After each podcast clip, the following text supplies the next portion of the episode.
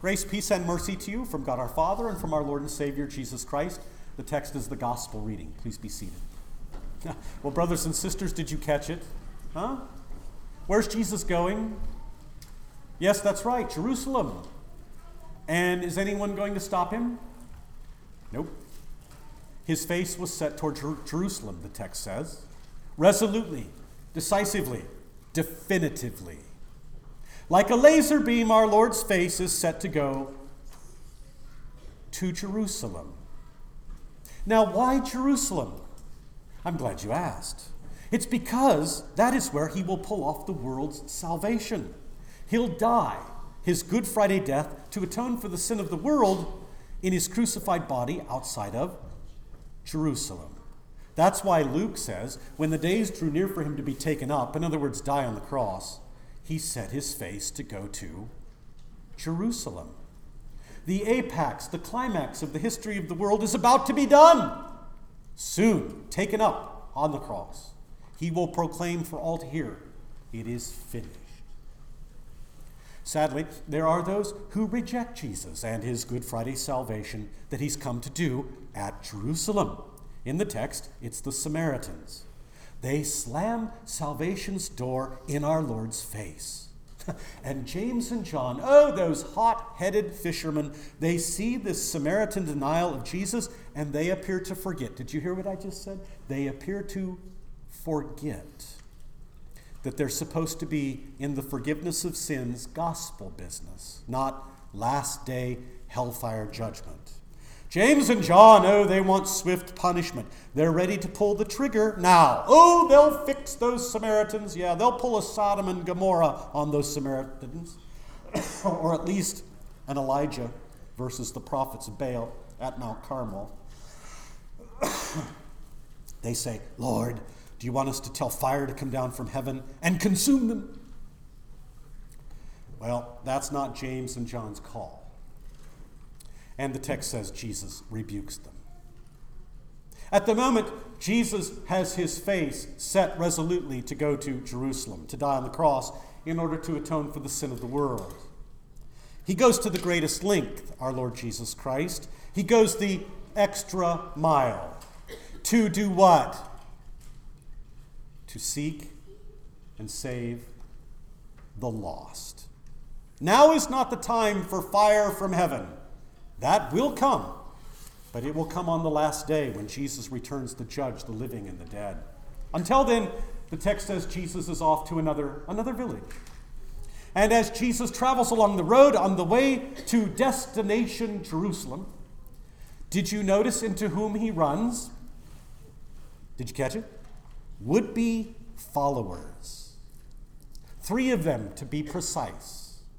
They're interested in being his disciples, his hanger ons. However, what we find out is that they're really not that serious. They say they'll follow Jesus, but they, uh, uh, they hedge their bets. Check it out. One says, Jesus, hey, I'll follow you wherever you go. Boy, that sounds awesome, doesn't it? However, does this person know where Jesus is going? He really doesn't.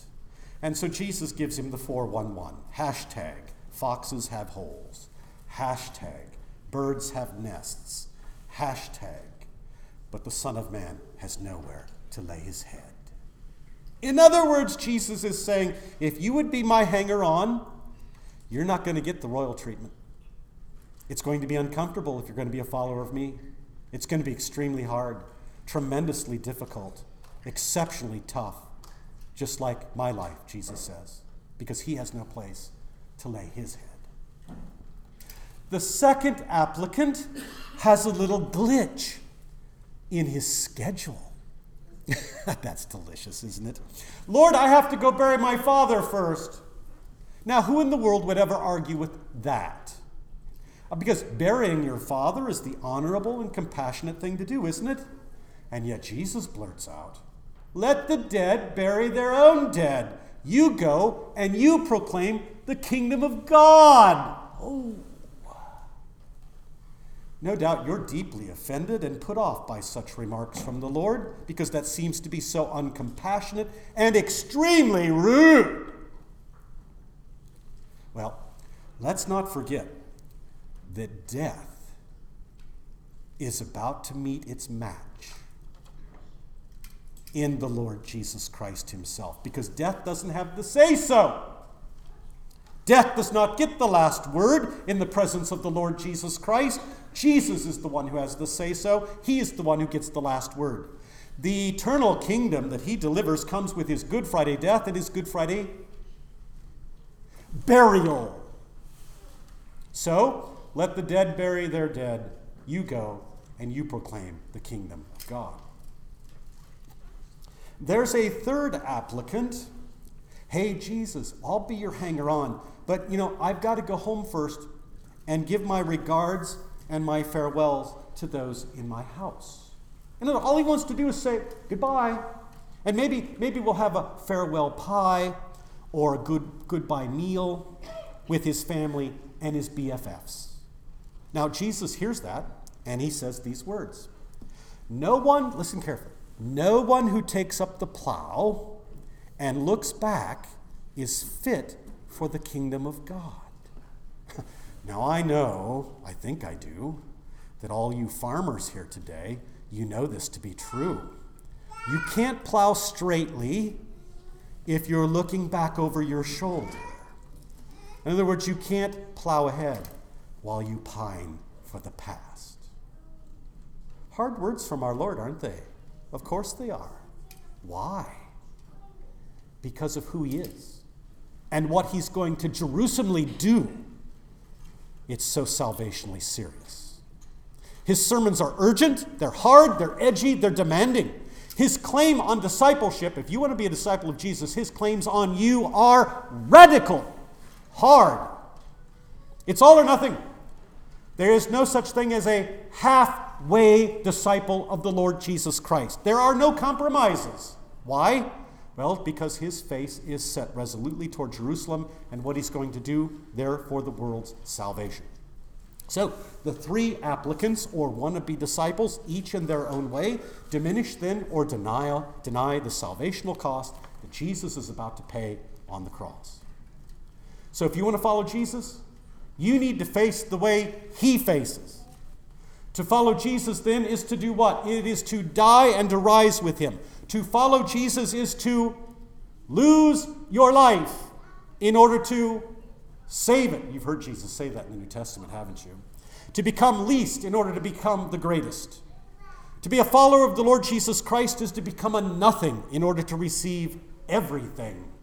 To die in order to live, not just now, but forever. Now, I want to push this text today for all that it's worth. Are you ready? Hmm, are you? Good. When Jesus has his face set toward, towards Jerusalem and is dying on the cross, his focus is really on you. He was going there to die for you to rescue you from eternal damnation and Satan's kingdom of hell. So, brothers and sisters, especially our new members today, I beg you then to fix your face, your eyes, your hearts resolutely on Jesus.